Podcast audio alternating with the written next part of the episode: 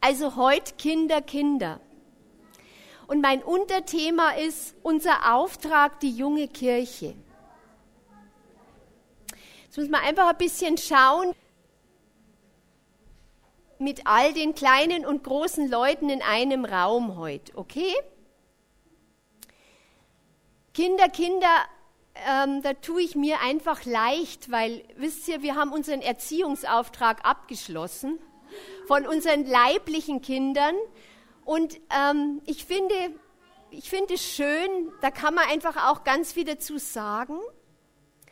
Und mir geht es gar nicht um das, dass man jetzt nur zu Eltern spricht oder nur zu den Menschen spricht, die sagen, irgendwann habe ich mal Kinder, sondern ich möchte uns ein bisschen neu sensibilisieren, bestimmt auch öfters, nicht nur heute, zu dem Thema junge Kirche. Und möchte euch ein bisschen mitnehmen, wenn wir heute Kindersegnung haben, ist ja eigentlich schon klar, dass es um einen Text geht, oder? Also Bibelleser wissen, im Markus 10 ist so ein Basistext, wenn es um das Kindersegnen geht. Und mit dem möchte ich heute losstarten. Markus 10, Vers 13 bis 16.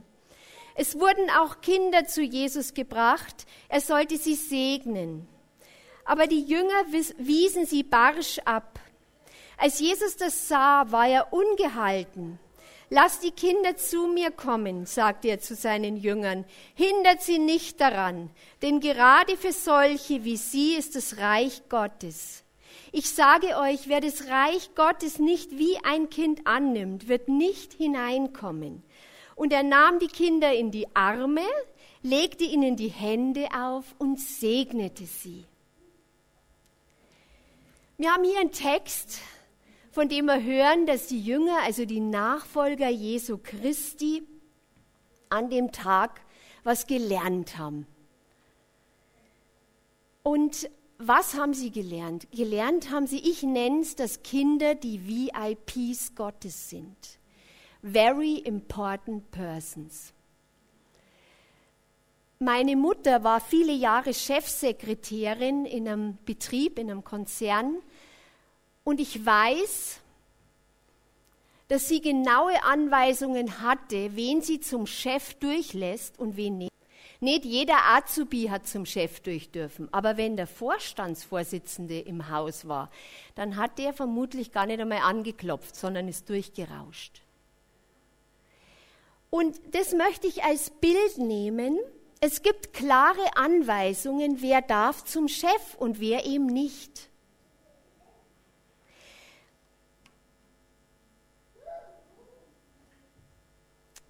Das ist eine Lektion gewesen für die Jünger. Wie hat es ausgeschaut? Eltern kamen mit ihren Kindern, die wollten sie segnen lassen. Es war absolut Normalität, jüdisches, jüdischer, jüdische Tradition. Okay? Dass Eltern mit ihren Kindern gekommen sind zu dem Rabbi und wollten gern, dass der Rabbi und die Menschen, die da zu tun haben mit dem Rabbi, sie segnen die Kinder segnen. Das heißt, es war normales Judentum.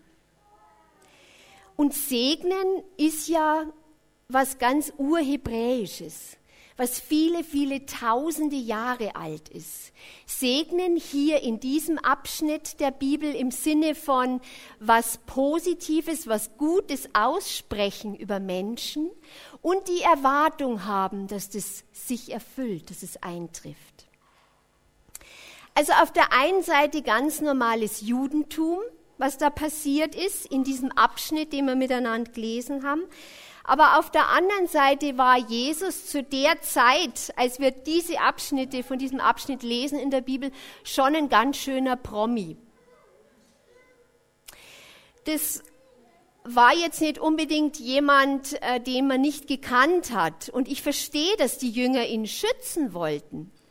Wir waren als Leiter zu viert am Anfang des Jahres bei so einer BFP-Konferenz, Leiterkonferenz. Und für mich war das erschreckend zu hören auf dieser Konferenz, wie viele Leiter, so statistisch gesehen, wie viele Pastoren und Leiter an Burnout-Syndromen leiden. Das fand ich Wahnsinn. Und jeder, der mit Menschen arbeitet, weiß, es ist wichtig, Prioritäten zu setzen. Es ist wichtig. Prioritäten sind klasse. Aber die Frage ist doch, nach welchen Kriterien wir Prioritäten setzen. Jesus war ein wichtiger Mann.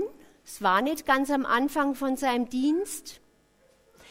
Dem haben mehr als 20 Personen zugehört. Also es war zu der Zeit, wo Menschenmengen zusammengekommen sind. Und wir lesen zum Beispiel, ein reicher Mann kam zu ihm oder die Theologen kamen zu ihm. Die Ältesten kamen zu ihm. Also so, ich sage jetzt mal so, die geistliche Elite hat sich Termine gemacht mit Jesus. In dieser Situation war das. Jetzt wird man sagen, Jesus war schwer busy. Also da war viel los. Da waren viele Leute. Und ich denke, es war oft nicht einfach, so einen Termin zu kriegen.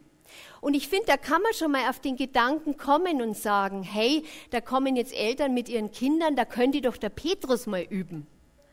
Oder ein anderer, wie auch immer. Muss denn das jetzt so Jesus selber machen? Wir wissen, ihr lieben Frauen und Männer in der Bergpredigt, in den Seligpreisungen und auch an anderen Teilen in der Bibel, das Reich Gottes ist ganz anders, als wir denken. Es ist ganz anders. Die Ersten werden die Letzten sein. Die Sanftmütigen werden die Erde erben. Nicht die Durchsetzungsstarken und die, wisst ihr, die, die Harten. Das Reich Gottes ist ganz anders. Es gibt so eine messianische Prophezeiung, der Messias stößt die Mächtigen vom Thron und erhebt die Armen aus dem Staub, so heißt schon im Alten Testament. Das Reich Gottes ist ganz anders. Anders als irgendwelche weltlichen Richtlinien. Und ich denke, er stellt oft unser menschliches Denken auf den Kopf, weil es ihm so anders ist. Und ich finde, es dürften die Jünger an diesem Tag einfach auch lernen. Kinder, die junge Kirche, das ist die Wips, das sind die Wips bei Gott. Die dürfen auf jeden Fall durch zu ihm. Und zwar ganz egal, was auf Jesus Agenda zu der Zeit gestanden ist, ganz egal, was noch am Terminkalender war. Die durften durch. Geben wir doch auch unserer jungen Kirche, ich fasse es mit dem Begriff mal so zusammen, unseren Kindern, unseren Jugendlichen, der jungen Kirche auch diesen Platz. Lass uns doch auch lernen, immer wieder. Ich möchte sensibilisieren, gerade heute, wo wir Kindersegnung haben. Ich glaube, das ist das, was Jesus durch den Text und mit seinem Vorbild uns lernen möchte. Wir alle wissen, Kinder bleiben nicht Kinder. Und es ist wichtig, die Zeit auszukaufen. Es ist begrenzt. Die Zeit auszukaufen, während die Kinder uns anvertraut sind. In Hebräer 11, im Hebräerbrief, gibt es dazu einen Text. Ich möchte euch ein bisschen mit reinnehmen in Eltern, in die Geschichte von Eltern, die die Zeit ausgekauft haben mit ihren Kindern. Es das heißt da, wie kam es, dass Mose nach seiner Geburt drei Monate lang versteckt gehalten wurde? Der Grund dafür war der Glaube seiner Eltern. Sie sahen, dass er ein schönes Kind war und ließen, ließen sich von den Anordnungen des Königs nicht einschüchtern.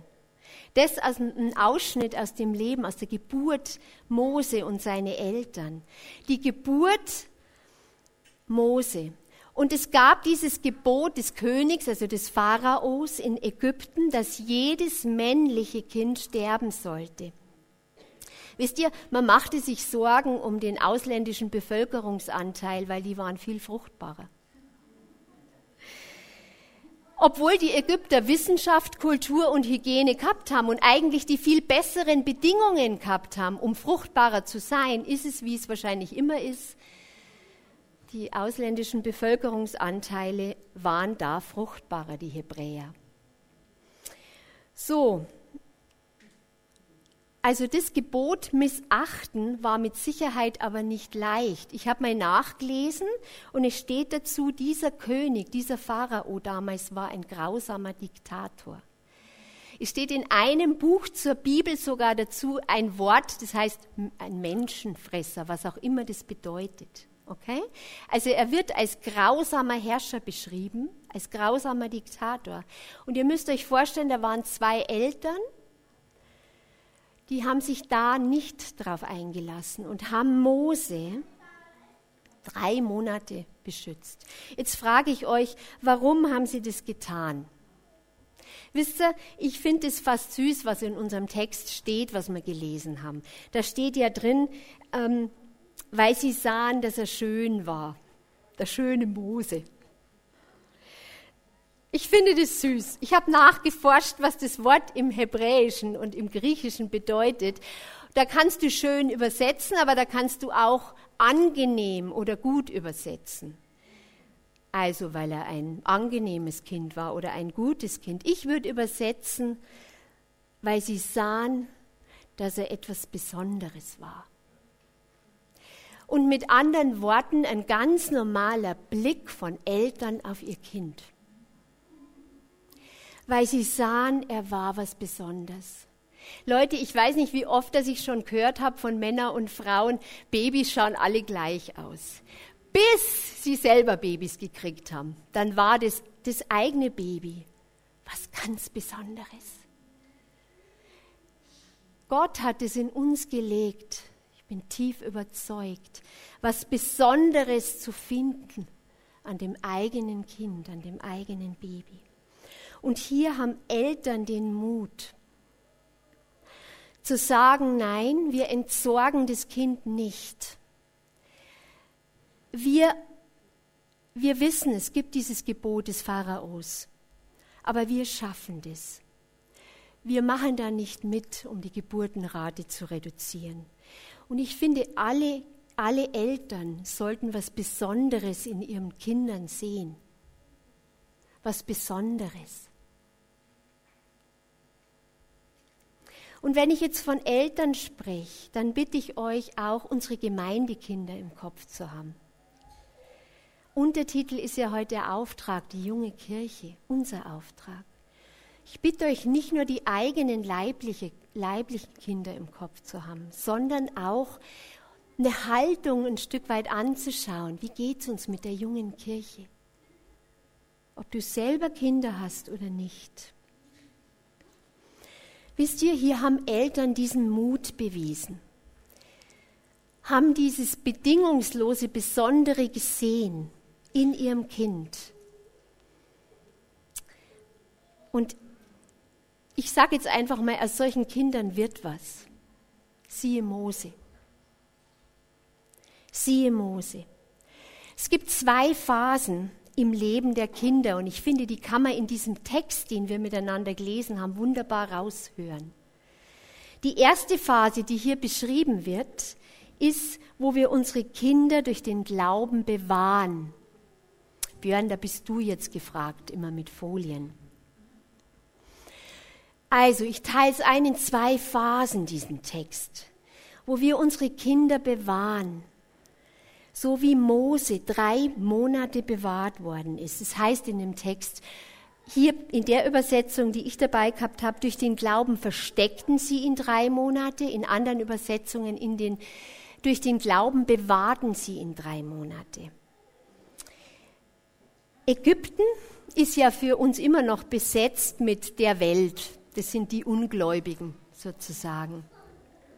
Und wie bewahren wir unsere Kinder?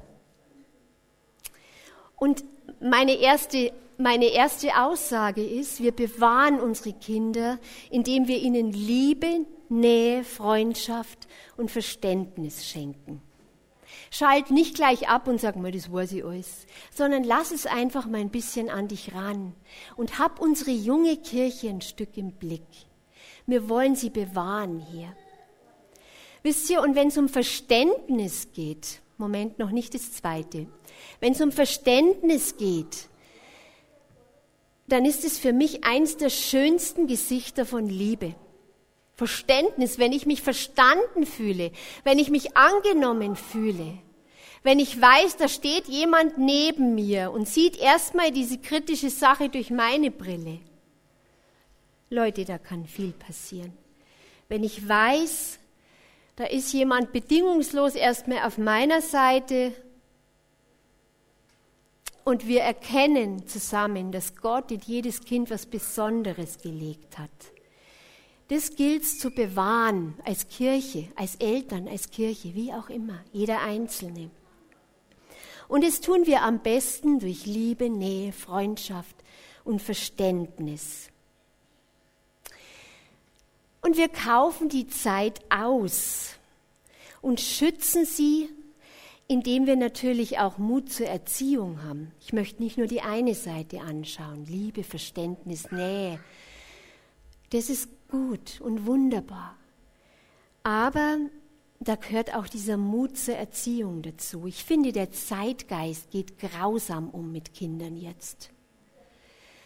Auf der einen Seite leben wir mit, der jungen, mit jungen Erwachsenen, mit einer, mit einer Generation, wo ganz viele aus dieser nächsten Generation nicht gewöhnt sind, sich an Grenzen und Regeln zu halten. Auf der anderen Seite gibt es Möglichkeiten, Kinder grausam auszugrenzen, sage ich jetzt mal. Wir haben ähm, diese Woche habe ich mit einer Frau zusammen eine Wohnung gesucht, nicht hier für Traunreuth, sondern in einer anderen Stadt. Und in dieser Stadt, in der sie umziehen oder hinziehen will, gibt es das gelbe Blatt. Weiß nicht, wer das kennt. Und da kann man Wohnungs, Wohnungen schauen, wo sind Wohnungen frei. Und Leute, ich war entsetzt, weil die Wohnungen zum Teil, die sie angeboten haben in diesem Ort, wo sie hinziehen möchte, waren, wenn man so kurz die Beschreibung anschaut, eigentlich für Familien gedacht. Und wisst ihr, was da zweimal unten dabei gestanden ist? Bevorzugt Rentner. Also wir haben unsere Wege gefunden. Auf der einen Seite gibt's ganz, ganz viele aus der Generation, die Schwierigkeiten haben, die nicht so genau wissen, wie man sich benehmen muss, gar keine Frage. Aber ich glaube, es bringt auch nichts, Kindern vorzugaukeln, dass das Leben grenzenlos ist. Dass ein Kind alles tun und fühlen und machen kann, was gerade so für richtig hält. Letztendlich ist das Leben ja einfach nicht so. Und ich finde, ein Scheitern ist vorprogrammiert. Also auf, die, auf der einen Seite diese vielen, vielen jungen Menschen, die da Schwierigkeiten haben, sich an Grenzen zu halten. Auf der anderen Seite jetzt dieses Beispiel, wenn es um eine Wohnung geht, verstehen wir gut auszugrenzen. Wir haben in, in einem Hotel uns eingebucht für November. Da haben wir beim Durchschauen auch andere Hotels angeschaut. Da hat es zum Beispiel in einem auch geheißen, zu der Zeit gibt es keine Kinder da. Wisst ihr, wie ich meine? Also auch da hat man Mittel und Wege gefunden, Kinder auszugrenzen letztendlich. Und ich möchte hier so einen Appell von vorne aussprechen. Haben wir den Mut, auch hier in unserer Kirche, unseren Kindern klar Benimmregeln vorzuleben und klar zu vermitteln, dass es diese auch einzuhalten gilt so die Spannung zwischen bedingungsloser Liebe und dem Mut zur Erziehung, also Grenzen zu setzen, ist doch so wichtig. Wir bewahren sie auch. Und jetzt wäre die zweite Folie fällig, Björn. Wir bewahren sie auch, indem wir ihnen Vorbilder sind, starke Vorbilder, echte Eltern, authentische Menschen, wie es so oft heißt. Ich finde, es gibt nichts, was in Kindern mehr Rebellion verursacht als Heuchelei. So Erziehung zu dem Motto, zum Teil auch in der Kirche, muss man einfach so sagen, unter dem Motto, äh, tu gefälligst nicht, was ich tue, aber tu, was ich dir sag. Sie werden Dinge tun, die sie bei uns abschauen. Das ist so. Es ist wichtig, dass Kinder mit starken Vorbildern aufwachsen. Und da bist du und ich gefragt, da geht es um uns. Wie leben wir? Was haben wir da für eine Haltung dazu? Wisst ihr, und wenn es um Vorbilder geht, da mache ich mir auch keine Illusion. Das bedeutet doch nicht, dass du und ich keine Schwächen haben, um das geht's doch gar nicht. Oder dass wir so reife Persönlichkeiten sind, dass man von uns nur lernen kann. Aber gesegnet ist doch ein Kind, wenn das bei uns erfährt, dass ich hinkommen kann, sagen kann, entschuldige, da bin ich übers Ziel hinausgeschossen, es tut mir leid. Was für ein Segen für unsere Kinder. Und wir bewahren sie in, denen, in dem, dass wir ihnen unser Zeugnis sagen. So nenne ich das mal so fromm. Unser Zeugnis sagen. Unser Zeugnis sagen, indem dass wir sagen, was Jesus uns persönlich bedeutet. Das ist übrigens ein Zeugnis. Das bedeutet doch nicht rauszubrüllen, mein Gott ist der Einzige und der Wahre und vielleicht das Mikro noch ein bisschen lauter zu stellen, weil das tun ja Muslime und Zeugen Jehovas auch. Die sagen ja auch, wir sind die Einzigen und die Wahren. Um das geht's doch gar nicht beim Zeugnis. Sondern es geht beim Zeugnis doch ganz klar darüber, dass wir mit unseren Kindern über Jesus reden, wer er für uns ist, wie wir ihn erleben, was er uns bedeutet. Zeugnis. Lasst uns reden über das. Und ich finde, es ist nicht wichtig, unseren Kindern, ob Kirchenkinder oder eigene Kinder, je nachdem, dass wir ihnen erzählen, dass der Biolehrer ja so völlig einen an der Klatsche hat, weil er noch an die Evolution glaubt. Das ist überhaupt nicht wichtig, finde ich. Ich finde, wir pflanzen damit unseren Kindern Respektlosigkeit von Anfang an ein. Respektlosigkeit und wisst ihr was? Manchmal höre ich das im Namen des Herrn. Das, dann ist es doch okay, oder? Nee, es ist nicht okay. Es ist Respektlosigkeit. Ich finde, jedes Kind muss sich selbst damit auseinandersetzen. Sie werden sich selber damit auseinandersetzen müssen. Und ich glaube, was, was unsere Kinder bewahren wird, sind nicht die Dinge, die wir ihnen vorkauen. Was unsere Kinder bewahren wird, sind Argumente, die sie selber finden, selber erleben, selber suchen, selber forschen, die sie selber entdecken und antworten doch auch nur Fragen, wenn die Fragen kommen. Die kommen dahin in ihrer Zeit. Antworten dann finden, wenn Fragen da sind, finde ich bei Kindern wichtig. Und versteht ihr, ein Zeugnis ist weit mehr als wie ein Übermitteln von Wissen, eine Bibelgeschichte vorlesen. Ein Zeugnis ist ein Erbe. Es gibt wohl einen neuen Trend. Ich finde den eigenartig. Ich weiß nicht, ob von euch schon jemand entdeckt hat. Gestern habe ich wieder einen gesehen. Auf einem Wohnwagen hinten steht drauf, wir verprassen das Erbe unserer Kinder. Okay, vielleicht hat es der eine oder andere schon gesehen. Oder wir verleben das Erbe uns auf Wohnwegen oder Wohnmobilen. Ist es wohl hip? Ich weiß es nicht. Also, wisst ihr, aber das ist auch ein Zeugnis. Okay? Und lasst uns doch schauen, ein Zeugnis ist ein Erbe.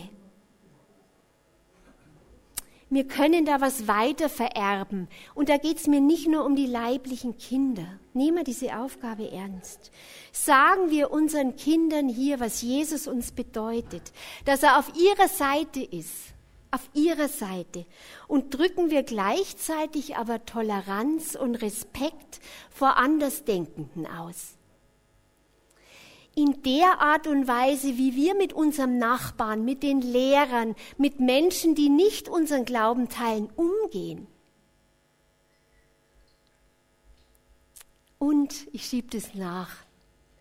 Geben wir ihnen wirklich die Freiheit, sich zu entscheiden. Die Freiheit. Ja, wir beten dafür. Wir beten hier für unsere Gemeindekinder. Ja, keine Frage.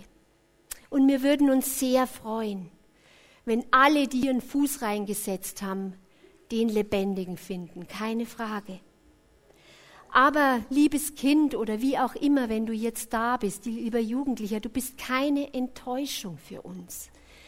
Du bist keine Enttäuschung, wenn du dich noch nicht oder nicht dafür entschieden hast. Wir wollen als Gemeinde was Besonderes in dir sehen, Mose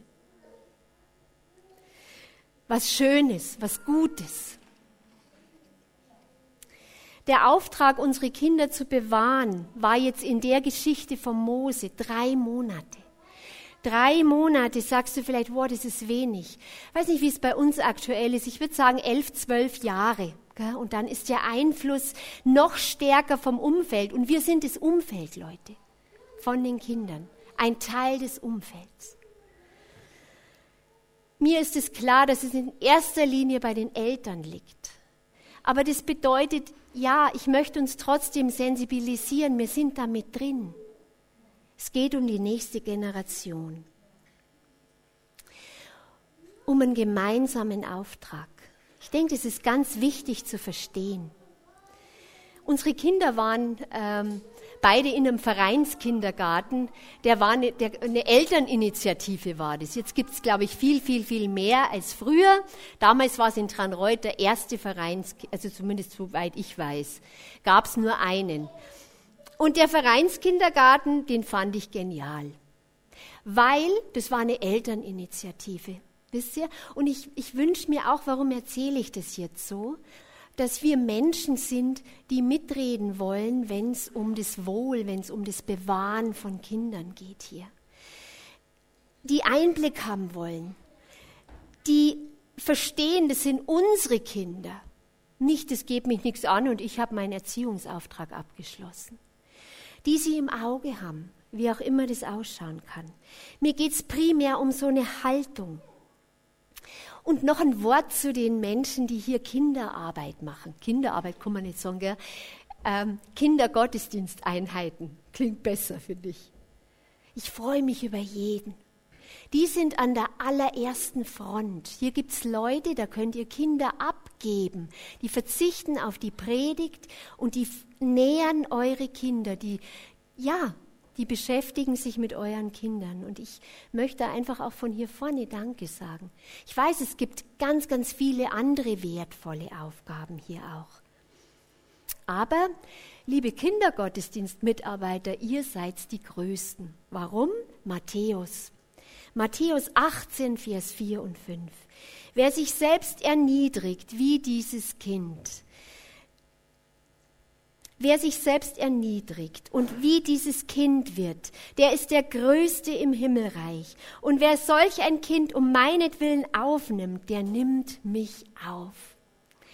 Ja, was bedeutet es denn? Vieles andere auch, aber es bedeutet auch, das Kind ist da unten, der Erwachsene ist da oben. Okay? Und ich gehe auf meine Knie. Hier gibt es Leute, die machen das. Die gehen auf ihre Knie mit den Kindern. Okay? Oder sie setzen sich am Po. Oder wenn sie Rückenprobleme haben, heben sie es auch manchmal hoch. Wie auch immer. Sie erniedrigen sich wie ein Kind. Körpersprachlich. Okay? Und warum? Um diesen Kindern von Jesus zu erzählen, um mit ihnen zu spielen, um mit ihnen zu teilen, was sie erlebt haben, um ein Gegenüber zu sein, um ein Freund zu sein. Das bedeutet doch sich erniedrigen wie ein Kind, auch in diesem Kontext.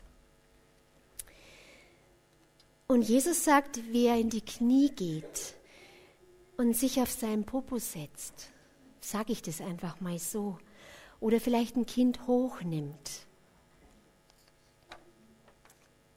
der ist mit dem Kind auf Augenhöhe und der nimmt mich an, der nimmt mich auf. Das mussten die Jünger damals lernen und ich finde, das dürfen wir auch immer wieder neu lernen. Und wenn ich jetzt hier vorne stehe, geht es mir primär, wie gesagt, um eine Haltung. Ich möchte hier weder Druck ausüben und sagen, ihr müsst jetzt alle Kindergottesdienstmitarbeiter sein. Wir wollen euch gar nicht. Wir wollen nur die, die ein Herz dafür haben. Okay? Vielleicht fühlst du dich angesprochen, dann wollen wir dich. Mir geht es um die Haltung, nicht um einen Druck. Aber wenn wir einen Heiligen Geist da reinnehmen, ist kein Druck, sondern da gibt es einen Sog. Kannst du gar nicht anders. Dann kannst du nicht anders dann gibt es einen Sog. Wir wollen diesen Sog, keinen Druck. Lass uns weiter schlittern. Ich schaue ein bisschen auf die Uhr. Nach der ersten Phase, die wir uns angeschaut haben aus diesem Text im Hebräer, wo es ums Bewahren gegangen ist, wo Eltern und Kirche natürlich gefragt ist, kommen wir zur zweiten Phase, die in diesem Hebräertext auch zu finden ist. Sie bewahrten es erst und dann muss sie es loslassen. Die Phase des Loslassen, unsere Kinder loslassen. Jetzt kannst du dich vielleicht fragen, äh, drei Monate, ähm, ja warum? Also es ist ja in der Geschichte, ihr kennt vermutlich die Geschichte von Mose, wie es dann weitergegangen ist. Wenn nicht, frag einen im Anschluss vom Gottesdienst oder nimm dir deine Bibel und lies es noch mal, eine tolle Geschichte. Okay? Vielleicht fragst du dich, warum, was hat denn das für einen Sinn gehabt? Drei Monate bewahren und dann doch in Nil? Also, was, was macht es für einen Sinn? Aber ich behaupte, es kommt die Phase des Loslassen. Und lass uns mal schauen, was danach passiert ist. Auch das hat System gehabt. Auch das war nicht willkürlich. Es war nicht einfach nur, ja, mein Hauptsache, wir haben drei Monate gehabt, besser als nichts. Sondern es ging doch um viel mehr. Es ging doch um Mut und Glauben. Mut und Glauben waren bei den, von den Eltern nicht aus. Die haben den Mose nicht aufgegeben. Es war nicht zu Ende. Lesen wir mal, was die Mutter von Mose gemacht hat. Zweiter Mose. Als sie ihn aber nicht länger verbergen konnte, nahm sie ein Kästlein von Rohr, ein Kästlein von Rohr für ihn und verklebte es mit Erdharz. Teer wird man jetzt wahrscheinlich sagen, gell?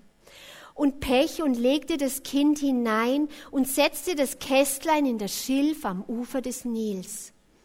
Aber seine Schwester stand von ferne, um zu erfahren, wie sie mehr gehen würde. Soweit Gottes Wort. Jetzt versetz dich mal ganz kurz in die Situation von dieser Mama. Drei Monate hast du es bewahrt, zusammen, das ist ein Ehepaar. Und jetzt sind Schilfkäppchen und die ältere Schwester, die Miriam, kriegt die Anweisung zu schauen, wie geht's weiter. Miriam, ich habe heute noch mal nachgeforscht. Es gibt verschiedene Übersetzungen, was Miriam bedeutet. Eine Übersetzung sagt übrigens auch, das passt einfach so gut, Gott lassen. Okay, Gott lassen, finde ich schön. Das heißt, die haben die Schwester mitgeschickt, um nachzuschauen, ja was, sollte die beim Ertrinken zuschauen, wie ihr Brüderchen ertrinkt? Oder wie es im Nil vom Krokodil gefressen wird? Nee. Nein. Da liegt doch eine Erwartungshaltung drin. Hör da mal rein, um zu erfahren, heißt's, wie es ihm ergehen würde. Da ist eine Erwartung, da liegt doch Glaube und Erwartung in der Luft von, einem, von, einem, von einer Mama und von einem Papa. Und in der Tat, Gott hatte Pläne. Das wissen wir im Nachhinein, weil wir Wort Gottes haben. Gott hatte Pläne, sein Volk zu erretten und wie Gott Mose da reingeschmuggelt hat in den Palast. Also ich staune ja da nur, gell? Praktisch als Sohn von der Tochter vom Pharao. Eventuell, ich weiß es nicht, ich könnte sein als Thronnachfolger, weiß ich nicht, da weiß man nichts dazu, aber als Tochter, also als Sohn von der Tochter vom Pharao. Jedenfalls, jedenfalls in der Top-Etage der Macht. Dieses Hebräerbaby. Und dann Mose, als er sein Herz entdeckt für das Volk Gottes. Es war wichtig, dass er nach Ägypten, dass er Ägypter geworden ist. Es war wichtig, im Nachhinein wissen wir es, dass er Ägypter geworden ist. Und die Eltern haben mutig daran geglaubt, dass es nicht falsch ist. Dass ihr Einsatz nicht umsonst war, dass die Saat aufgehen wird. Wisst ihr, und dann heißt es in Hebräer 11, Vers 24, durch den Glauben wollte Mose, als er groß geworden war, nicht mehr Sohn der Tochter Pharaos heißen, sondern wollte viel lieber mit dem Volk Gottes zusammen misshandelt werden, als einen flüchtigen Genuss der Sünde zu haben und hielt die Schmach Christi für größeren Reichtum als die Schätze Ägyptens, denn er sah auf die Belohnung. Manometer, was für eine Geschichte. Manchmal spreche ich mit Eltern, die so traurig drüber sind, weil ihre Kinder oder Jugendlichen nicht mehr in die Kirche gehen oder in die Jugend gehen.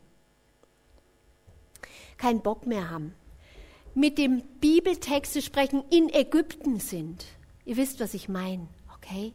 In der Welt sind, wie wir oft so sagen. Da ist so viel Entmutigung oft da. Und wisst ihr was, mit solchen Eltern mag ich ganz viel Mut machen und sagen, siehe Mose. Schau auf Mose. Es gibt diese Phase, wo wir einfach loslassen müssen. Das ist so. Und es gibt Krokodile da draußen. Und sie können in Ägypten ertrinken, um jetzt dieses Bild vom Nil zu nennen. Und es wird schwierig da sein. Aber Leute, lassen, manipulieren wir sie nicht. Manipulieren wir sie nicht, sondern vermitteln wir klar, es ist deine Entscheidung. Deine freie Entscheidung. Wisst ihr, ich habe mich das erste Mal bekehrt, da war ich so zwischen 13 und 14 Jahre alt. Da habe ich das erste Mal das, was wir Bekehrung nennen, gemacht, ein Übergabegebet gesprochen. Ganz klar vermittelt, mein Leben gehört dir. Und kurze Zeit später, Leute, da habe ich so seltsame Dinge gemacht. Ein Leben habe ich zusammengelebt, dass die Leute, die vorher in meinem christlichen Umfeld waren, gesagt haben, die ist verloren. Wisst ihr, wie ich meine? Die ist nimmer Christin sozusagen. Zehn Jahre später habe ich mich wieder bekehrt. Das zweite Mal bekehrt. Und wisst ihr, ich habe das auch bewusst so wahrgenommen dass ich mich bekehrt habe, dass ich gesagt habe, ich gehöre, Jesus, ich gehöre dir. Das war meine Bekehrung, da war ich so 23, 24, so also Mitte 20. Und jetzt nach Jahrzehnten, ihr Lieben, sehe ich, dass Gott mich von diesem Zeitpunkt an, wo ich das erste Mal Ja zu ihm gesagt habe, nicht losgelassen hat. Im Nachhinein, wenn ich zurückschaue. Und ich erinnere mich rückblickend rückblickend, dass ich oft gedacht habe, wenn ich irgend so, eine, so einen Schmarrn zusammengelebt habe, mir gedacht habe, oh Gott, was mache ich? Das ist ja, ich weiß, dass das daneben ist. Ich erinnere mich dran. Und ich habe auch gewusst, da gibt es was, was viel besser ist für mich. Mir geht was ab. Und im Nachhinein weiß ich, dass nichts, was in diesen ersten Jugendstunden damals, als ich 13 oder 14 war, was in mich gesät worden ist damals, in den Jugendstunden oder im Gottesdienst, die ich ab und zu besucht habe, es war nichts umsonst. Nichts. Und ich möchte uns auffordern, heute an dem Tag, wo wir dann jetzt gleich unsere Kinder nach vorne holen und alle Menschen, die mit Kindern arbeiten, auch in ihrem beruflichen Kontext. Ich möchte uns ermutigen, auf, auffordern, sensibilisieren, was auch immer du das, wie du es nennen möchtest.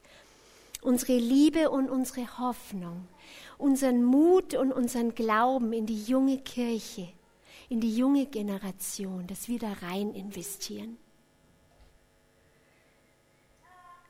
Und liebe Eltern und liebe Kirchenfamilie, das geht uns definitiv alle an. Den ersten Bibeltext, den wir äh, gehabt haben zum Thema Kindersegnung, das hat die Jünger betroffen. Und ich weiß es nicht, ob die Jünger überhaupt leibliche Kinder gehabt haben. Aber die Lektion haben sie auf jeden Fall lernen müssen. Dass Kinder die VIPs sind. Und ich lade dich ein, mit mir zusammen am Ende der Predigt aufzustehen. Der Tobias Lemberger wird ein paar Töne dazu spielen jetzt. Und ich lade dich ein, diesen Ruf, den Gott als allererstes an dich hat, dass du was Besonderes bist, dass du besonders bist, dass du da einfach noch mal ein Stück weit drüber nachdenkst. Und wenn du merkst oder wie auch immer, dass du diesen zweiten Schritt investieren kannst, dieses Wow, Gott sagt zu mir, ich bin was Besonderes. Das ist doch der Beginn, sonst könnte ich nie sagen, als Mama oder als Papa oder auch wie auch immer, hey, ich habe da ein besonderes Kind. Wir lieben, weil er uns zuerst geliebt hat. Also lass dich lieben, du bist was Besonderes. Ich habe das heute jemand geschrieben, deswegen baue ich das hier in die Predigt ein, wo ich den Eindruck gehabt habe, die Person, der soll ich das sagen. Hey, weißt du, du bist für Gott was ganz Besonderes. Und wenn ich das verstehen darf, kann ich auch zu meinem Kind und zu unseren Gemeinde, Gemeindekindern diese Haltung einnehmen. Du bist was Besonderes. Danke, Vater, für die Zeit miteinander. Danke für diesen Zuruf von dir. Danke für jedes einzelne Kind, das hier in dieser Gemeinde war, jetzt ist und noch kommen wird. Danke für deinen Segen. Amen.